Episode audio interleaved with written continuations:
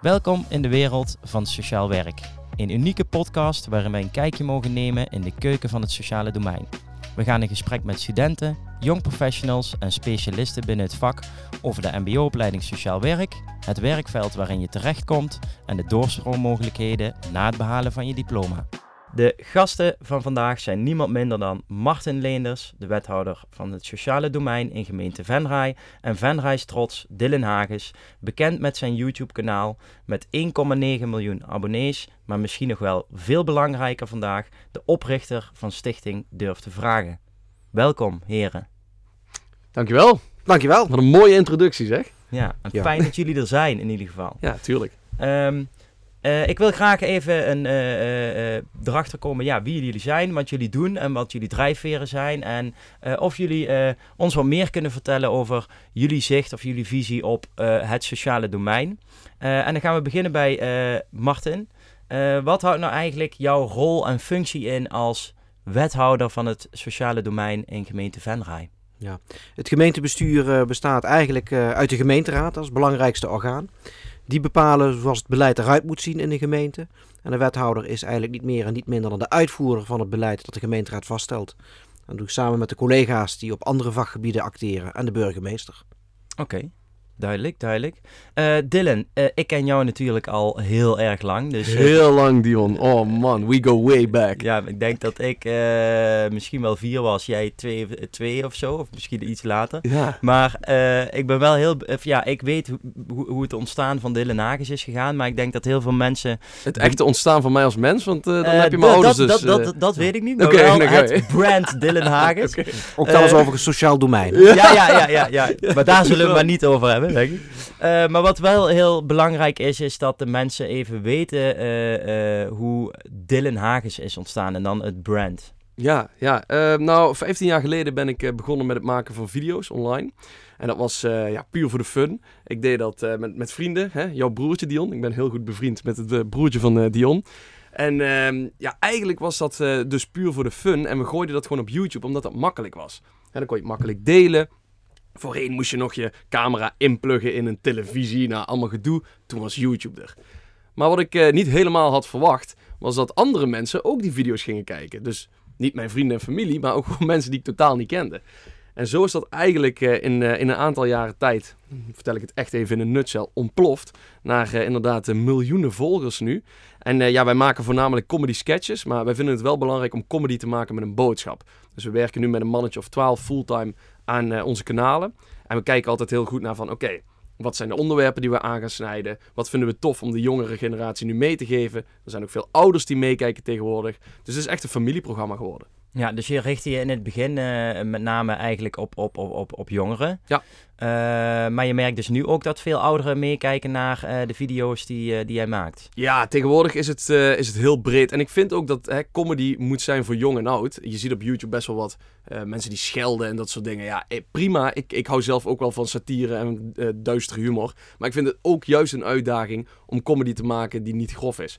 En dat, ja, dat scoort blijkbaar. Want ja, we halen nu nog steeds rond de 10 miljoen views per maand. Dus dat, is de, dat is niet mis voor Nederlandstalige content. Daar zijn we heel erg trots op. Ja, daar mag je ook zeker eh, trots op zijn. Dus hopelijk gaan wij dat ook halen met deze podcast. Nee. Nou, ik, ik zou Dylan willen vragen, heb je nog nooit het idee gehad dat je terecht bent gekomen in een uit de hand gelopen hobby? Nou ja, dat is het wel, ja. Ja, want eh, toen ik begon, toen was het ook nog niet echt eh, werk of zo. Dus eh, ik verdiende er geen rode cent mee. Totdat Google mij een bericht stuurde van... Hey Dylan, wil je er geld mee gaan verdienen? En toen dacht ik ineens... Oh, dit kan dus eh, werk worden. Let's go! Dus ja, dat is zeker een uit de hand gelopen hobby. En we doen nog steeds alleen maar leuke dingen bijna. Dus dat is echt te gek. En, en eh, mooie vraag, eh, Martin, want ik wil graag ook van jou eh, graag weten. Is, is het werk wat jij doet, is hoe ben je daartoe gekomen? En, en, en is het voor jou ook een hobby wat je, wat je doet? Het is absoluut een hobby en ik heb op mijn Facebookpagina ook geschreven. Het is, het is de mooiste job ter wereld die ik heb. Want je mag samen met je collega's gewoon Venray een stukje mooier maken. En hoe ben je daar naartoe gekomen? Ik heb twintig jaar in de gemeenteraad gezeten. En afgelopen voorjaar na de verkiezingen werd er mij de vraag gesteld: wil je de wethouder worden van het sociaal domein? En daar heb ik geen moment over na hoeven denken. Ik heb onmiddellijk ja gezegd. En- het sociale domein dat leeft namelijk. Hè? Daar heeft iedereen dagdagelijks mee te maken. En Het bestemmingsplan is leuk. Ja, dat is interessant als je toevallig net mee te maken hebt of het bestemmingsplan van de buren is. Maar het sociale domein dat gaat over die rollator. En dat gaat over de uitkering. Uh, dat gaat over jeugd en jongeren, dus dat heeft direct impact op de samenleving. En iedereen vindt daar wat van. Dus het is prachtig om uh, daar vorm te kunnen geven aan Venray. Dan heb je ook het idee dat je echt het verschil kan maken. Omdat ik, eh, je, we weten zelf allemaal uh, wel wat politiek is inmiddels. Ik heb het idee dat je altijd heel vaak tegen muren aanloopt en zo dat je vooruit wil. Maar dat je, ja, je moet wel iedereen meekrijgen natuurlijk. En dat is het mooie van mijn vak. Uh, als je met een gedreven verhaal komt, dan kun je iedereen meenemen. Ja. En uh, dat is waar ik mee bezig ben. Hè. Probeer het sociaal domein, domein ook wat menselijker te maken. Kijken naar de menselijke maat. En niet zeggen van de regeltjes zeggen dit of de regeltjes zeggen dat. En daarmee mensen nog verder van de maatschappij af te krijgen. Gewoon mee laten doen. Dat is het allerbelangrijkste. Met de voeten in de klei. Met de voeten in de klei, ja. Hey, en, en uh, over met de voeten in de klei gesproken, uh, Dylan, uh, jij hebt het natuurlijk meerdere initi initiatieven ja, opgericht of ben je uh, mee begonnen. Uh, laten we eens beginnen bij uh, eentje die ik heel mooi vind en dat is namelijk Stichting Durf te Vragen. Kun je ons daar iets meer over vertellen bij het ontstaan daarvan en de reden erachter? Zeker, ja. Nee, dat is eigenlijk een beetje ontstaan. mijn vrouw, ik mag het nu mijn vrouw noemen, hè? ik heb een trouwring om. Gefeliciteerd. Dankjewel. Nee, maar mijn vrouw die, die heeft gekampt met, met mentale problemen en ik ook. Zij heeft anorexia gehad en nog steeds, ja, je weet nooit helemaal in hoeverre psychische problemen echt overgaan. Maar het gaat supergoed. En die heeft daarvoor ook in een kliniek gezeten. En ik heb zelf gekampt met echt angststoornis, uh, paniekstoornis. En uh, dat vonden we allebei uiteraard helemaal kloten. Uh, maar we dachten, ja, we zijn er eigenlijk best wel oké uitgekomen. We hebben best wel goede hulp gehad. We hebben veel mensen om ons heen gehad die ons echt hebben gesteund. En we hebben dus online best wel een groot bereik. En we vonden het heel erg belangrijk van, oké, dat bereik moeten we eigenlijk ook maatschappelijk in gaan zetten. Dus toen is uh, al bijna zes jaar geleden alweer inmiddels uh, de stichting ontstaan, het idee ontstaan met uh, mijn schoonfamilie, Carla Brugman. Die heeft ook aangesloten in het begin. Ik kijk even naar Marten, want die kent uh, Carla als het goed is ook. Die, die ken ik vanuit de politiek, Vanuit inderdaad. de politiek, ja. inderdaad. De moeder van Marit, die zat in de politiek. En ehm, ja, die heeft eigenlijk in het begin meteen ook zich ermee bemoeid op de po positieve manier. En zo is de stichting uiteindelijk ontstaan. Maar we liepen wel ergens tegenaan. Want wij wisten, 1 op de 5, tegenwoordig neigt het alweer naar 1 op de 4 uh, mensen kampt met uh, mentale problemen. Ja, uh, dat loopt alleen maar op. Echt heel erg veel. Je ziet dat met name ook onder jeugd en jongeren nu. Ja, ja. ja ook door corona natuurlijk. Uh, meer eenzaamheid, meer angsten, meer depressie. Sociale druk. Ja, ja, zeker waar. kijk, het klinkt een beetje gek uit mijn mond misschien, maar ook social media heeft echt wel een negatief effect. Dus je moet daar ook echt wel mee uitkijken hoe je daar nou gebruik van maakt. Dus wij dachten, oké, okay, leuk we willen mensen gaan helpen. Maar hoe? Want als wij nu gaan zeggen, oké, ja, we gaan mensen helpen met mentale problemen, dan staan er dadelijk, weet ik veel, honderdduizenden mensen op de stoep. Dat, dat kan de zorg al niet aan. Hoe kunnen wij dat ooit aan? Dus wij dachten, oké, wij willen echt aan de voorkant gaan zitten. Wij willen dat het stigma van psychische problemen afgaat, van mentale problemen. En hoe gaan we dat doen? Nou, eigenlijk gewoon door het te normaliseren en het liefste op een luchtige manier. Dus zo zijn we eigenlijk uh, met de stichting begonnen. En nu doen we een aantal verschillende projecten waarbij we ja, het taboe willen doorbreken. En in ieder geval ervoor willen zorgen dat mensen erover praten. En dat ze er met elkaar over durven te praten. En hulp durven zoeken. Ja, dus, dus eigenlijk, uh, als ik het even samenvat, is, is, is, is het doel van de stichting om, stel je hebt uh, je, uh, last van, van hoofdpijn, rugpijn, ga je naar de huisarts. Is heel makkelijk, is heel simpel. Precies. Maar heb je in je hoofd wat problemen waar je mee zit, dan blijkt het een hele moeilijke stap te zijn om daarmee naar hulp te gaan. En dat wil jij doorbreken en daar ja. aandacht aan geven dat daarover gesproken wordt. Ja, de schaamte doorbreken dus, dat is heel belangrijk. Heb ik zelf ook ervaren. Als ik ergens naartoe ging en ik had een paniekaanval, dan zei ik vaak, ah, ik ben ziek. Ik zei nog liever, ik, ik heb diarree en ik heb in mijn broek gepoept, dan dat ik zou zeggen, ik heb een paniekaanval. Dat is gek eigenlijk, toch? Ja, ja, ja. Maar dat, dat, was, dat is een beetje hoe, de, ja, hoe helaas nog steeds de maatschappij een beetje werkt. En dat willen we doorbreken. En daarnaast, wat ook heel belangrijk is, is gewoon informeren. Heel veel mensen weten namelijk niet hoe mentale problemen werken. Ik dacht in het begin ook, shit, ik heb een hersentumor of zo. Ik was duizelig, ik viel flauw. En ik dacht echt dat het mijn gezondheid was. Dat was het natuurlijk ook, maar mijn mentale gezondheid. Dus informatie bieden vinden we ook heel belangrijk. Ja, je ziet het niet zo snel aan de buitenkant, hè, dat, dat iemand dat uh, met, met mentale problemen uh, zit. Want, want Martin, het is makkelijk te verbergen. Hè? Ik bedoel, als iemand een gebroken been heeft, je ziet iemand op straat en denkt, oh, die heeft een gebroken been. Ja. Precies. Ja. Mentale problemen zie je niet. En je bent ook eigenlijk in staat om het te verstoppen voor de buitenwereld. Ja. En wat jij zegt, de smoesjes bedenken. Ja, ja, en niemand heeft in de gaten dat er een, een achterliggend probleem is. Ja, dat is die schaamte. En wat, wat dus eigenlijk gek is. Want inderdaad, als je een gebroken arm hebt, ga je ook niet zeggen... Uh, nee, uh, ik heb niks. Ik, ik, heb niks. Waarom? En dat, dat proberen wij nu eh, ja, te doorbreken en Ja. ook een beetje te onderzoeken. Ik heb ook, ook ooit begrepen dat jij vanuit die rol ook zijn majesteit eh, ontmoet hebt. Dat klopt, ja. ja we hebben eh, inderdaad eh, de koning en de koningin hier ontvangen in Venray. Eh, een tijdje terug met het project waar we, waar we nog steeds mee bezig zijn. Dus dat was wel heel cool om daar eh, ja, ook, ook interesse vanuit die hoek te krijgen. Ja, nice. Ook fijn dat, eh, dat zij daar zich mee bezighouden en daar betrokken bij zijn. Ja, Maxima heeft natuurlijk ook veel meegemaakt eh, op dit gebied. En eh, die was ook wel zeer geïnteresseerd. Die zou eigenlijk niet meegaan, hebben we begrepen, op bezoek. Maar is toen, eh, toen ze van ons project worden, toch aangesloten. Ja. Heel cool. Ja. Ja, mooi dat, eh, dat ze zi- zich daarvoor inzetten. Mhm. Hey, en Martin, we hebben het net even gehad over het stukje dat er, dat er moe- ja, moeilijk is voor mensen om daarover te praten. Zie je dat ook als jij dus met je, met, hè, met je voeten in die klei gaat staan? Zie je dat ook in, in, in Venray gebeuren? Dat zowel jongeren als misschien ook wel ouderen daar moeite mee hebben? Ja, dat, eh, dat zie je gewoon gebeuren. Je ziet een toename in, eh, in eenzaamheid, maar ook een toename in jongeren die kampen met, eh, met psychische problemen. En dat heeft misschien ook deels te maken met corona, met de druk die we als samenleving op, op onze kids opleggen. Dus ja, je ziet het, je hoort het ook op scholen, een toename in verzuim. En het maakt me echt wel zorgen. Ja. En, en, en als jij dan gaat kijken naar eh, op wat voor manier hou, jij je daar dan mee bezig? Hè? Hoe ziet zo'n dag van, van jou er dan uit? Of een week van jou is misschien wat makkelijker te beschrijven. Hoe, hoe probeer je daar van invloed te zijn voor die, voor die mensen? Door in eerste instantie is te achterhalen van wat is nu het probleem. En vervolgens is te kijken aan waar kun je de hulp bieden. Maar bij dit soort problemen is het vaak al het taboe durven doorbreken. Dat is stap 1 om hulp te kunnen bieden. Mensen die zich niet realiseren dat het een probleem is wat tussen de oren zit, om het allemaal zo te omschrijven. Ja, die komen ook niet aan die hulpvraag toe. Dus daar moet je eerst met elkaar naartoe. Je moet het bespreekbaar durven maken. Ja. En overigens is dat niet het enige waar mijn dagtaak dan uit bestaat. Eh, maar het is wel iets waar ik eh, bijzonder veel aandacht aan, eh, aan besteed. En, en hoe zie, wat zijn er nog meer dagtaken dan? Want je, je kopt hem al, of je legt de bal al voor, dus ik, ik kop hem maar in. Wat, wat, wat zijn de dagelijke, dagelijkse bezigheden van jouw functie? Eh, bestaat heel veel uit vergaderen, uit kennis nemen van wat is er aan de hand in de samenleving. En het ene moment is dat dat ik met mensen van de voedselbank aan tafel zit om te, te beluisteren wat, wat hun problemen zijn of hoe het, hoe het hen vergaat. En een half uur later zit ik eh, hier aan tafel en heb ik het eh, over een podcast met andere problematieken. En zo wordt mijn dag eigenlijk wel de hele dag gevuld met allerlei eh, zaken waarbij ik geïnformeerd over wat speelt er. En in de tussentijd probeer je daar ook nog over na te denken met ambtenaren. En wat betekent dat voor het beleid wat we voeren met elkaar? Moeten we daar een wijziging op aanbrengen? We moeten bijvoorbeeld kijken of we scholen zover krijgen een lesprogramma op te nemen over mentale problemen.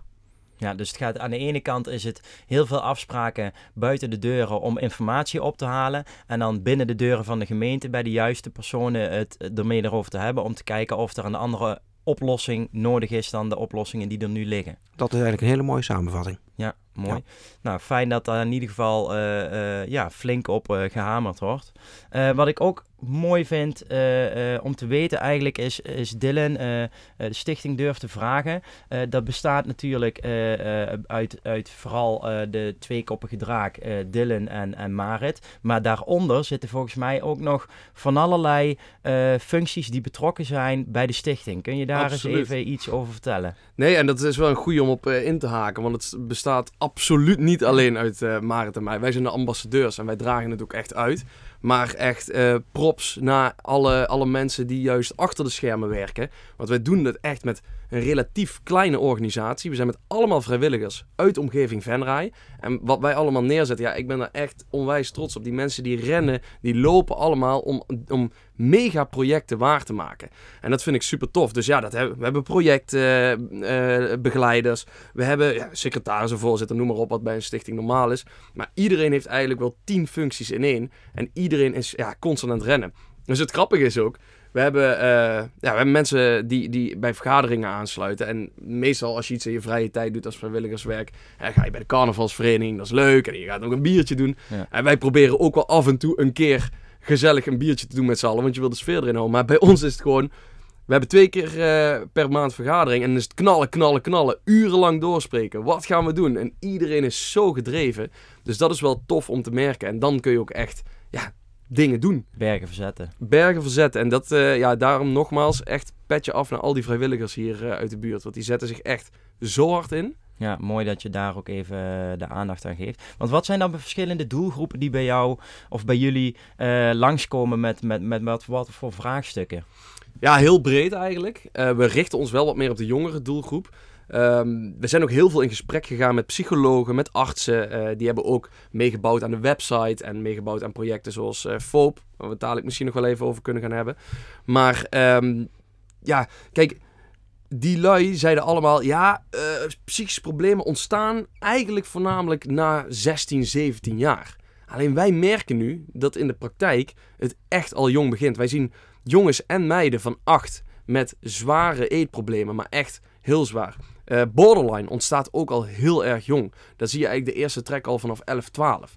En ik denk juist, dat vinden wij heel belangrijk. Wij willen juist die jongere doelgroep informeren en bereiken. Omdat hoe eerder je erbij bent, hoe meer je kan doen. Dus ja, wij, wij richten ons eigenlijk een beetje op de jongeren. Dus mm. vanaf 12 eh, jaar ongeveer tot oneindig wat ons betreft. Maar we zien toch wel dat die, die kids uh, op basisscholen ook steeds meer uh, ja, betrokken zullen gaan worden. Ja, en hebben jullie dan zelf ook uh, echt expertise in huis die die, die, die jongeren dan helpen? Of is het meer de expertise in huis die als eerste lijn die gesprekken gaat voeren en ze dan gaat brengen op de juiste plek? Ja, de, ja en nee. Um, kijk, dat was dus een beetje waar we bang voor waren in het begin. Van ja, kijk, als je zegt we gaan je helpen, dan moet je ook iedereen helpen. En goed. En dat is een moeilijke organisatie. Nogmaals, de zorg heeft er zelf al heel veel problemen mee. Dus wij willen echt aan die voorkant zitten. Preventie, informeren.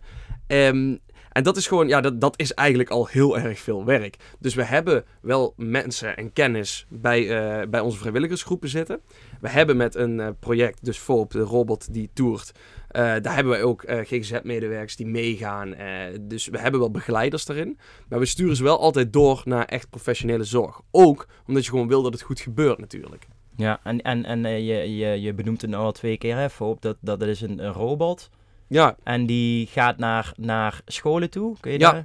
ja, dat is eigenlijk een project waarvan wij, wij deden heel veel online. En we doen nog steeds heel veel online natuurlijk. En daar bereiken we heel veel mensen. Maar wij wilden ook heel graag mensen uh, offline bereiken. Dus echt even, echt even indruk maken. En toen dachten we, hoe gaan we dat nou doen? Nou, we kunnen langs scholen gaan, maar dat gaan we dan wel op een unieke manier doen. Want als je gewoon langs gaat en je laat iemand wat vertellen een uur lang, dan maakt dat geen indruk. Geen dus ervaringsdeskundigheid of, of het zoveelste saaie project. Precies, hè? dan krijg je weer lesmateriaal en dan moet je vragen gaan beantwoorden. Ja, uh, we kennen de jongere generatie inmiddels door de content die we maken best wel goed. Nou, daar raak je ze gewoon echt niet meer mee. Dus wij dachten, we willen echt indruk maken. Dus wij hebben een robot ontwikkeld, die heet Foop. Kraantje Papi, die, die is de stem van Foop, dus dat is ook wel heel cool. Nice. En die komt binnen in je klas. Die zit ingepakt in een grote doos. Echt een mega flight case. Die gaat open en er stijgt een robot op uit die doos. En die heeft een mega scherm vast. En die kijkt met zijn ogen de klas rond. Iedereen in de klas krijgt een tablet. En dan ga je eigenlijk bijna op gamende wijze... ga je meer leren over het onderwerp psychische problemen en mentale gezondheid. Dus het, je, je doet een totaal andere insteek. En eigenlijk heb je bijna als uh, als uh, jeugdige niet eens door dat je aan het leren bent. En dat vonden wij heel erg belangrijk. Ja, ja, en wat een toffe manier ook om. Uh, je, je maakt echt. Kijk, jij kent natuurlijk jou, uh, van de doelgroep jongeren vanuit jouw uh, YouTube-kanaal. Die ken je als geen ander. Dus je weet ook hoe je hun daarin moet triggeren. En dit is natuurlijk een super mooie oplossing om hun kennis te laten maken met, met die onderwerpen. Ja, die dus kennis hebben we natuurlijk wel gebruikt. En we zeiden, het moet grappig zijn, het moet creatief zijn, het moet leuk zijn. En, en ik wilde ook spectaculair. Dus op een gegeven moment dan klapt het hoofd open van die robot. En dan komen zijn hersenen eruit en die gaan ronddraaien. En er komt licht uit en alles die kinderen denken, wat gebeurt hier allemaal? weet je wel? En dan heb je ze. En dan zitten er wel twee facilitators bij die wel het gesprek starten. Nou, we hebben al zo'n mooie verhalen gehoord van mensen die, die echt heel erg diep gaan. En gewoon echt hele privé ja, verhalen op tafel gooien daar. En dat, dat ze dat met z'n allen bespreken in de klas. Ja, dat is fantastisch. Dus ja, we hebben nu één FOOP. Ons doel is om er uiteindelijk meer te maken en flink te gaan toeren. Want ja, hij wordt al heel veel geboekt. Maar kost allemaal geld, hè? Ja, ja, ja. ja, ja. Kost allemaal geld. Nou, hopelijk, hopelijk gaan mensen met geld deze podcast luisteren die, uh, die daar uh, aan bij kunnen Ja, wie weet, wie weet. Of uh, misschien heeft Martin ja, ik wil vragen. Nou ja, dan moet je een aanvraag in, ja, maar ik, wil, ik wil daar best eens naar kijken. Want ik, was, ik wilde eigenlijk al vragen hoeveel Venrijse scholen hebben zich inmiddels ingeschreven. Ja, het is nu voor middelbare scholen alleen. We gaan wel kijken of we ook een versie voor basisscholen kunnen ontwikkelen. Um, maar ja, Rijland is hier al een paar keer geweest. Okay, ja. Dus uh, dat zeker. Rijland heeft ook meegedaan in de testfase. Zo. Dus uh, ja, de directeur daar is echt super betrokken geweest. Echt heel tof.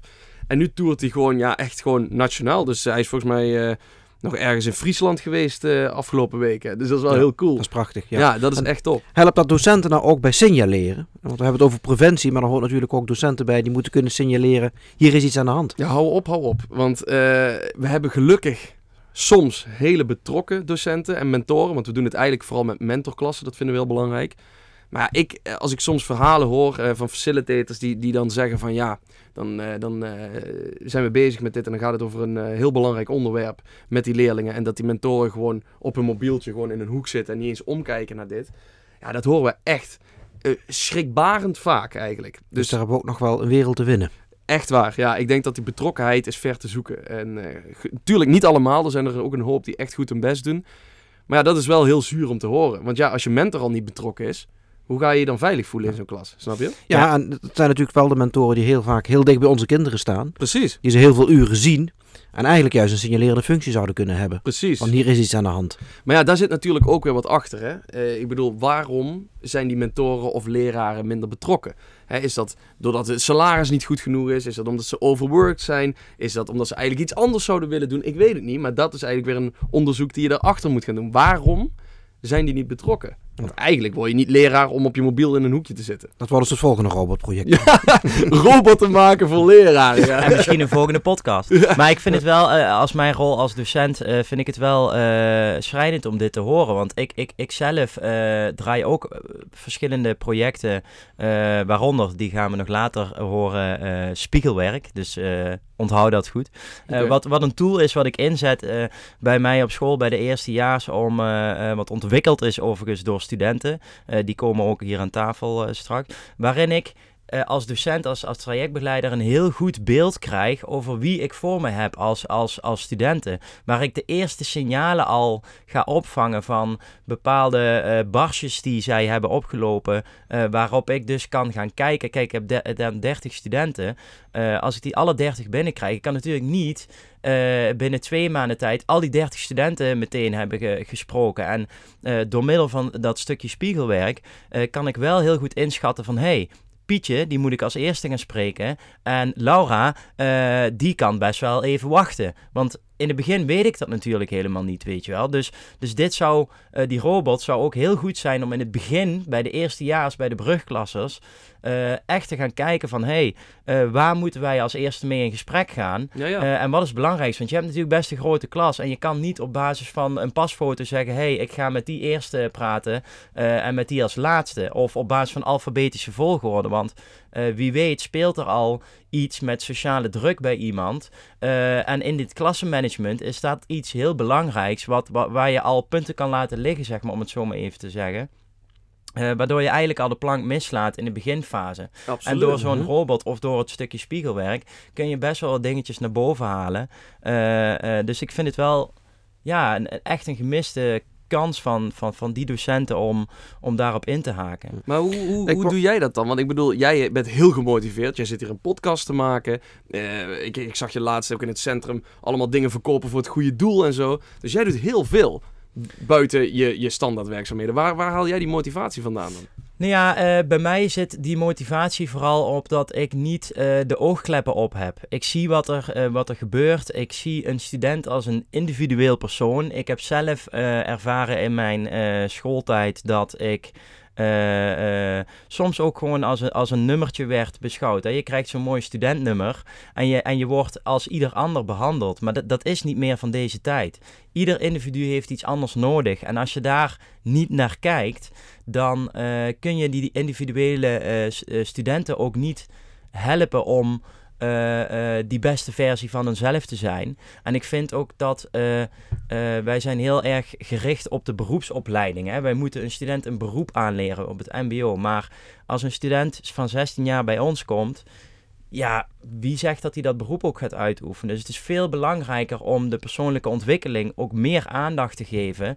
Want daar heeft zo'n student ook veel meer aan bij het vertrek van school, eh, als die zichzelf goed kent, de pijnpunten kent, daar overheen is kunnen stappen, de kwaliteit en talenten goed kent, eh, eh, nee durft te zeggen, ja durft te zeggen. En zijn Eh, of haar passie volgt. ja, dat is het natuurlijk. ja, ja, Ja, je ja. hebt dat Ahora nu, of hoe heet dat? Eh, je hebt zo'n Agora-onderwijs. Agora? Ja, ik- Agora. Ja, Ja, daar heb ik ja. in ieder geval van gehoord. Dat Ja. vond ik ook wel heel mooi. Bij Dat ze kijken, waar, ja. ja. waar Ja. ligt je passie? En daar gaan we je op, eh, daar gaan we Op educatie inzetten. op bieden. Ja. Dat vind ik cool. Ja. Want dat, dat, dat vind jij dus ook belangrijk. Dat je bij jullie kijkt, oké, waar, waar hebben mensen passie voor? Hè, eh, sociaal gebied, is dat inderdaad op het gebied van ouderen, of van jongeren, whatever. Ja. En daar ga je dan meer op inspelen. Ja, we hebben challenges waarin ze een challenge aangaan en dat kunnen ze een eigen doelgroep bijvoorbeeld ook gaan kiezen. Want als wij een doelgroep gaan opleggen voor 60 studenten, dat betekent dat, dat, dat dan ze- zeggen wij dus eigenlijk, al die 60 studenten hebben, zijn gemotiveerd om met deze doelgroep aan de slag te gaan. Ja, Ja. Dat, is,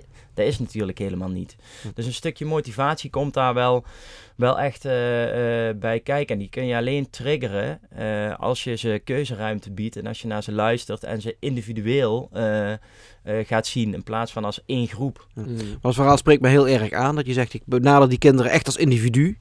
Eh, zie je nu ook een verschil op school? Als je kijkt naar jou en andere docenten, botst dat misschien niet? Eh, soms wel, soms wel. En ook eh, eh, in mijn rol, als ik, wat ik ook doe, is een, dus een heel ander verhaal, is EDEX, waarin ik dus eh, op andere eh, eh, scholen eh, docententeams ga helpen met hun innovatieslag die ze willen maken of hun ontwikkelslag. En wat ik daar zie soms, dan hebben we zo'n vraag bijvoorbeeld, hoeveel procent is het eh, theorie, hoeveel procent is praktijk en hoeveel procent is persoonlijk. En dan zijn er echt docententeams die eh, eh, eh, zeggen eh 40% eh, ehm, eh, theorie, 45% praktijk en 15% persoonlijk. Ja, dan gaan bij mij de haren al overeind staan. Eh, omdat ik dan denk, ja, da- da- dan sla je volgens mij echt de plank mis anno eh 2022. En ik denk eh, dat er bij ons op school binnen Gildeopleidingen Venray een hele mooie drive is om de studenten indiv- individueel te, te behandelen. Maar dat vraagt wel echt een hele andere rol van een docent.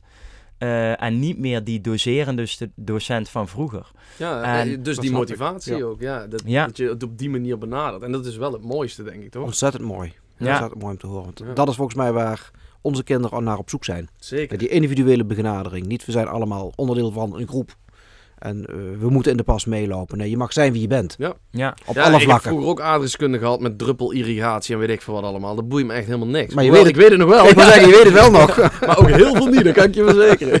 Ja, want wij hebben het nou eh, eh, best wel wat over, over de jongeren, maar waar ik bij jou, Martin, ook wel naar, eh, waar ik nu naar nieuwsgierig ben, is, eh, eh, kijk, Dylan heeft net verteld wat, wat, wat een beetje zijn doelgroep is waar hij zich op richt, maar ik kan me voorstellen dat er, dat, dat er in Venray nog veel meer doelgroepen zijn met verschillende leeftijden die, die een sociaal werker kunnen gebruiken. Dus wat zijn een beetje de doelgroepen die jij dan tegenkomt als je die ronde maakt door Venray uh, om die verhalen op te halen? Ja, dat zijn eigenlijk de doelgroepen van 0 tot 100 en alles wat erboven zit. Eh, eh, en misschien brengt het zelfs al voor de 0 want we hebben van ook prachtige projecten die gaan over eh, kansrijke start, eerste duizend dagen. En dat begint eigenlijk al vanaf het moment hoe ga je kinderen opvoeden. En dat is waar we ouders een meenemen op dat ze zwanger zijn. Dus het, begint al heel vroeg, maar het, het eindigt ook 100 en 100 plus. Maar hoe ga je nou om met die oudere doelgroep? Hoe ga je daar kijken naar eenzaamheid? Hoe ga je om met dementie? Eh, een toenemend probleem in, eh, in de huidige hedige samenleving. Ehm, eh, dus alles wat daartussen zit. Want zien jullie echt, zeg maar, één specifieke doelgroep die veel meer vraag, eh, veel meer vragen bij jullie neerlegt? Ehm, ja, als je dat zo bekijkt, zeg je natuurlijk, wat is de groep WMO? Hè, dat zijn vaak de ouderen waar een, een huisaanpassing moet plaatsvinden. Mm. Of een, eh, iets waarmee ze mobieler kunnen zijn. Een rolstoel, een rollator, noem maar op. Dat is natuurlijk de voorbeelden die iedereen ziet. Maar je ziet de toenemende vraag in de jeugdzorg. En dat is natuurlijk weer dat, dat verborgen waar we het net over hadden. Dat zijn de mentale problemen waar, ja, wat je eigenlijk aan de buitenkant niet ziet. En waar je ook eigenlijk niet over praat met elkaar. Ja. Eh, helaas op een verjaardagsfeestje is het altijd nog een Precies, taboe ja. om te zeggen van... Goh, mijn zoon of mijn dochter heeft mentale problemen. Waren we maar zover dat we met elkaar konden bespreken. Ja, en sterker nog, daar begint natuurlijk heel veel. Dat heb ik geleerd. Ik had heel veel eh, fysieke problemen op een gegeven moment, die dus eigenlijk mentaal begonnen. Wat ik in het begin niet eens wist dat dat überhaupt mogelijk was. Dus je kan, je kan letterlijk pijn in je rug krijgen doordat je eh, gestrest bent. Nou ja, dat soort dingen, dat is eigenlijk best bizar. Dus als je juist mentaal mensen fit hebt, dus eh, eh, qua sport, maar ook gewoon mentale Ja. gezondheid in het algemeen, dan bespaar je uiteindelijk natuurlijk superveel geld aan de achterkant. Ja. Voor alle zorg die er nog En moet komen. Dat vraagt natuurlijk ook iets van onze zorgverleners, maar ook van de mensen die bij de gemeente Venray werken. Durf je verder te kijken dan het probleem wat, met, wat op tafel ligt? Als iemand bij je komt en zegt ik heb rugpijn, durf je verder te vragen? Of krijg je het tabletje en zegt die Precies, arts, slik dit maar en kom over vier weken maar terug. Ja, ja, ja, ja. Eh, en dat is, dat is echt een groot probleem. En dat merken wij ook. Wij zijn ooit in gesprek gegaan met, eh, met de overheid natuurlijk, ook om dit project op te zetten. Super tof. Zij hebben ons daar wel in gesteund, financieel en alles. We hebben het zelf verder helemaal gedaan. Dus eh, ja, het was niet een mega project. Volgens mij heeft eh, uiteindelijk iets van 4 ton gekost. Dat is veel geld, hè? begrijp me niet verkeerd. Maar er gaan heel veel grotere bedragen naar andere projecten. Dat hebben wij ook. eh, inmiddels ben ik daar best wel diep ingedoken. En dan is het soms best wel schrijnend om te zien. Maar ja, hier daar hebben we een mega eh, succesvol project. We hebben gesproken met, eh, met allemaal mensen daar. En ik heb, ja, ik ga eh, maar geen namen noemen. Maar dan zit je met iemand en dan zeg ik van ja, maar wat kunnen we er nou aan doen? Waarom kunnen mensen als ze hun enkel verzwikken deze week nog bij de fysio terecht? En waarom kan, kunnen we niet iemand die echt zwaar er doorheen zit, eh, die, die, die eh suïcidepogingen heeft gedaan, of wat, ja, gelukkig hebben we 1 in 3, hè, maar die dat soort heftige mentale problemen heeft, waarom kan die niet volgende week bij iemand terecht? En toen zei hij, en dat vergeet ik nooit meer, hij zegt ja, maar als YouTubertjes zoals jullie gaan lopen roepen dat er mentale problemen bestaan, wordt het alleen maar erger, hè? En toen dacht ik, holy shit, dit is dus precies de verkeerde manier omdenken. Want als jij juist preventief er, er, er moeite in stopt, als we met z'n allen zorgen dat we mentaal gezonder worden, dan worden we uiteindelijk met z'n allen ouder, fysieker gezond, minder gekke pilletjes die je in hoeft te slikken. Maar goed, waar begint het, hè? Waar zou- begint het? Ja, en ja, we hebben een probleem. Dat hoef ik niet te ontkennen. Als je kijkt naar de wachtlijsten in de jeugdzorg, als je kijkt naar de wachtlijsten in de, in de geestelijke gezondheidszorg. Dat is gewoon een probleem. En ik ben het met je eens. Eh, als ik mijn enkel verzwik, dan zit ik over een uur bij de dokter. Ja. Maar als ik nu zeg van ja, ik heb, eh, ik heb er geen trek meer in, ik wil uit het leven stappen. En ik kom niet op het idee om 113 te bellen. Ja, dan is er niemand die voor me klaar staat. Precies, ja. Want dat was, wat, dat was namelijk eigenlijk de vraag die ik wilde stellen, hè, ook aan jou eh, Martin. Van, zou het niet zo kunnen zijn dat, dat huisartsen ook omdat zij bijvoorbeeld weten dat die wachtrijen zo lang zijn, eh, eh, dat ze dan eh, aan de voorkant eerst iets anders gaan proberen eh, om, om die druk ook bij die wachtlijsten eh, eh, t- ja, min- weg te halen? Of, of... Eh, ja, maar dat is het probleem verschuiven. Hè? Want als ik jou nu een pilletje geef, eh, in, in- in de hoop dat het overgaat, eh, en ik moet je over drie maanden toch constateren dat het niet geholpen heeft, kom je alsnog op die wachtlijst terecht. En daar moeten we gewoon aan werken. Dat betekent ook, en dat moeten we ook constateren, dat we gewoon tekort hebben aan mensen die die zorg kunnen verlenen. Ja. Dus ook daar ligt, een- eh, ja, ligt, een, ligt een vraag van, wil je in die sector gaan werken, wil je er iets in betekenen, moet je het vooral gaan doen. Ja, het, mo- het, het, het mooie is wel, hè, dus, eh, dus eh, Dylan, ik gaf net al aan, die, die heeft al een aantal dingen gedaan. Hij heeft natuurlijk samen met Wouter de Jong het boek Superkrachten voor je hoofd gedaan. Maar naast dat, en dat is wel een mooie, mooie link die we nou kunnen gaan leggen, een serie gemaakt en die heet Wacht Even. En dat gaat volgens mij om aandacht te, eh, te, te schenken aan die lange wachtrijen. Ja, nou ja, dat is het. Eh, we hebben dat samen met de NPO en de KRO en CRV eh, gemaakt. Wij kwamen bij hun aan en we zeiden van... joh, we vinden het, het onderwerp wacht, wachtlijsten in de psychische gezondheidszorg... echt wel heel erg belangrijk om aan te halen. Dat willen we op een leuke manier doen. Ja, leuk klinkt misschien gek, maar op een luchtige manier. En zo is de serie Wacht Even ontstaan... waar dus zes jongeren eigenlijk oneindig lang aan het wachten zijn in een wachtkamer... en nooit geholpen worden. Ze hebben allemaal een apart mentaal probleem.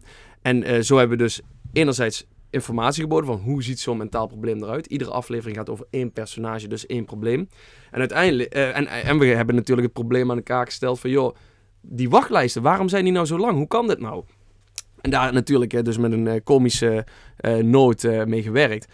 Maar goed, ja, dat vinden wij wel een hele belangrijke. En eh, wij, wij krijgen ook, hè, praten veel met mensen ook uit de zorg. En wij horen gewoon heel va- vaak terug van ja, weet je, wij willen gewoon leveren. Wij willen doen. En dat, heb, dat herken ik ook heel erg. Die robot, ja, als het mij had gelegen, was hij er binnen een maand geweest. Daar gaat jaren overheen. En dat gaat er vooral over, omdat er heel veel bureaucratie is, heel veel gepraat, heel veel gelul. En ik ben gewoon op YouTube gewend. We gaan het gewoon doen, let's go. Moet wel goed gebeuren, absoluut. Maar we gaan het wel doen. En dat is gewoon in, in, in de zorg ook een groot probleem. Hebben we meerdere malen gehoord. Van ja, ik sta gewoon 50%, soms wel meer, te noteren. Wat, is, wat heb ik eh, gedaan? Wat heb ik eh, moeten doen voor de zorgverzekeraars? Noem maar op. Terwijl al die tijd zou je eigenlijk moeten stoppen in het helpen van Ja. mensen. En ontschotting in de zorg, dat is ook heel belangrijk. Hè? Want je ziet iemand met meerdere problemen. Ik noem maar iemand met een alcoholprobleem, maar daarnaast ook misschien eh, anorexia. Waar je gewoon naar elkaar verwezen wordt. En de ene hulpverlener zegt, ik, ik kan jou niet helpen, want je hebt nog een ander probleem. En dan ga je naar die andere en die zegt, ja, je moet eerst aan het ene probleem werken. Eh, het gevolg is, je blijft in die wachtkamer zitten. Ja, van Want niemand, niemand pakt het probleem op. En dus we moeten wat meer werken aan ontschotting in die zorg. Dat we multidisciplinair durven kijken van, en wie gaat dit probleem oppakken? Ja, Wie gaat met deze individu aan de slag? En die mensen willen echt wel, hè. Ik, Ja. Wat ik zei, zoveel mensen gesproken in de zorg. Zoveel goede mensen. Ik ben zelf ook echt enorm goed geholpen. En dat vind ik zo cool. Dit zijn mensen die daadwerkelijk het verschil maken, hè. Dit Hmm. zijn mensen die letterlijk mensenlevens redden. En soms zie, zie je dat misschien niet zo snel. Maar jij kan op het begin van een leven... kun jij iemand helpen... waar die rest van zijn leven profijt aan heeft. En dat, dat vind ik vet. Dat mensen dat doen. Daar Ja. heb ik echt respect voor. Ja, nee, dat is ook hartstikke mooi. En ik, ik, ik wil nog eigenlijk één inhoudelijke vraag stellen aan jou, Martin. En dat is eigenlijk, wa- want we hebben het nou een paar keer gehad over, over mooie initiatieven, maar ook over een, een aantal vraagstukken die, die er liggen. Waar ligt volgens jou en, en vanuit jouw rol, eh, en misschien wel in Venray ook, de grootste urgentie eh, wat opgepakt moet worden? Die ga ik al misschien vanuit een andere invalshoek even benaderen. Maar dat is de grootste urgentie. is Iedereen kan meedoen in Venray. En dan heeft het eh, te maken met van, ben je jongen of ben je een meisje? Eh, val je op mannen of val je op vrouwen? Ook, eh, dan moet je kunnen meedoen. Maar ook heb je problemen, en van welke waard dan ook, dan moet je ergens kunnen meedoen in onze samenleving. Dat vind ik de grootste uitdaging die we nu met elkaar hebben. En misschien is het antwoord wat te abstract, maar dan hoor ik het wel van je. Ja, dat, is goed. Vind ik een hele mooie urgentie om, eh, om in ieder geval het inhoudelijke mee af te sluiten. Voor jullie beiden heb ik één vraag en daar sluiten we eigenlijk elke podcast mee af. En dan laten we beginnen bij, bij Martin. Eh, wat is jouw meest bijgebleven geluksmomentje vanuit jouw functie als eh, wethouder binnen het sociale domein? Ik mocht een, eh, een aantal weken geleden certificaten uitreiken aan G-sporters in Venray. Eh, en dan zie je hoe belangrijk het is, ook als je een beperking hebt, om mee te kunnen doen in de samenleving, om sport te kunnen bedrijven op hoog niveau. En de vreugde die dat bracht, dat was echt voor mij een momentje van yes, hier doe ik het voor. Ja, dat is een mooie, een hele mooie. Ja. Dylan, voor jou, Wat is jouw meest bijgebleven geluksmomentje? En eh, eh, het zou mooi zijn als je hem dan ergens aan wilt koppelen aan het stukje kracht voor je hoofd, het stukje wacht even en het stukje stichting durft te vragen. Kun je iets van, ik snap dat het voor jou moeilijk is, maar kun je Ja, één, ding uitlichten waarvan jij denkt, nou daar kreeg ik zoveel kippenvel? Ja, nou ja, kijk, ik heb wel zo'n situatie inderdaad, eh, vanuit de stichting denkende dan. Eh, we maken eh, echt onwijs veel dingen mee, onwijs veel mooie dingen mee in ons leven. En rondom de stichting misschien nog net wel mooier, omdat je dan inderdaad echt die kippenvelmomenten hebt. En ehm, ja, wij willen dus niet echt specifiek mensen helpen met de stichting, maar af en toe gebeurt dat toch een klein beetje. Omdat je dan toch connectie krijgt met iemand, of omdat hè, dan toch iemand een berichtje stuurt en gebaat is. Maar we hebben één meisje die ons heel erg is bijgebleven. En eh, dat meisje die, ehm, die, die heeft echt in het ziekenhuis gelegen met anorexia. En Marit heeft dat boek naar haar gestuurd. Heeft eh, best wel nauw contact met haar gehad. Ja, kijk, zoiets zou je het liefst met iedereen willen. Maar dat kan niet. Maar dat meisje is, eh, ja, het is een wereld van verschil. Als je zag hoe ze eerst in het ziekenhuis lag, echt, ja, dat is echt heel heftig om te zien. En ehm, we hadden een tijd terug hadden we dan een, een bijeenkomst met onze stichting waar zij sprak. En gewoon als een mooie dame weer helemaal gezond eruit zag. En zei, ja, ik ben zo dankbaar voor dat ik weer kan leven. En dat ik, eh, dat ik weer kan bijdragen aan alles. En ja, dan sta je daar gewoon met tranen in je ogen natuurlijk. Dan denk je, wauw, weet je, je ziet het dan ook het. echt voor je gebeuren, weet Ja. je. Je krijgt vaak berichten online, maar dan zie je het echt gewoon voor je gebeuren. En dat, eh, ja, dan geeft het je weer energie om vijf jaar lang iedere week ervoor te strijden in je, in je, in je avonduren. En dat maakt allemaal niet uit. Om die eindeloze vergaderingen keihard... maakt niet uit, ja. Dat maakt ja, het allemaal waard. Ja, ja. Ja, mooi. Heren, dank jullie wel voor jullie eh, eerlijkheid, voor jullie meningen, voor jullie eh, inzichten. Eh, ja, Martin, blijf lekker doorstrijden binnen dat. en blijf ook vooral met je voeten in die klei staan, want ik denk dat dat meer dan nodig is. En Dylan, Dankjewel. jij mag wat mij betreft nog tien verschillende dingen gaan Nog tien bedenken robots. en ontwikkelen om nog meer aandacht te krijgen voor dit belangrijke onderwerp. Dus Sowieso heren, gebeuren, ja. We zitten niet stil. nee, mooi. Dank jullie wel hiervoor. Jij bedankt. Gra- Graag gedaan. Bedankt voor het luisteren. Ik hoop dat jullie het leuk hebben gevonden. En mocht je meer informatie willen, ga dan naar de website www.gildeopleidingen.nl en tot de volgende.